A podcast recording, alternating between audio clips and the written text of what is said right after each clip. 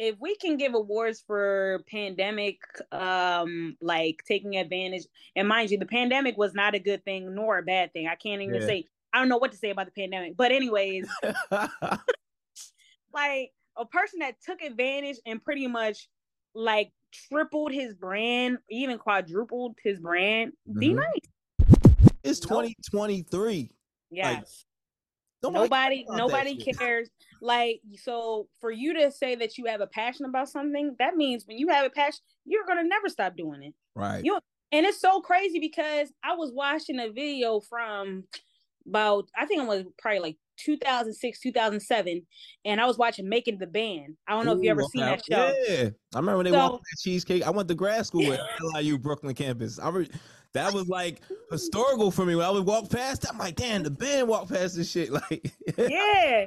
One one of the episodes had um they were performing and Diddy had said something like, "Oh, bring it back, D Nice." So I'm thinking, oh shit, like yo, D Nice been DJing for that long, like he's Forever. been involved. And mind you, this guy DJs all day long. Respect. So that's somebody like he old back in the day. Yeah. Oh, my, my name is D Nice. Yeah, yeah. yeah. No, I so I always knew he was a DJ. I just was like, okay, like I didn't. I, I guess like for me, I guess the pandemic. I always knew he was a DJ. I didn't know he was like active like that.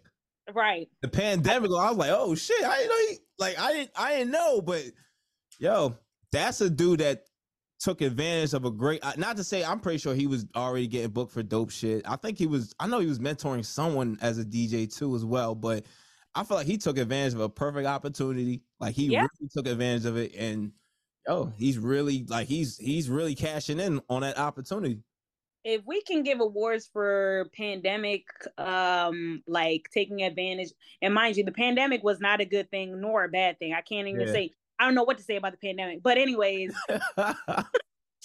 like a person that took advantage and pretty much like tripled his brand, even quadrupled his brand. Mm-hmm. D Nice. Yeah. Niggas hating on D Nice. I'm like, yo, like yeah. the, the guy yeah. is everywhere. Yeah. But he, you could tell he has a passion for music. Not just DJing, because he is an artist. DJ, yeah. writer.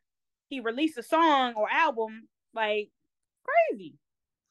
Super dope, and I, I love it, man. Because like, I would have thought he was.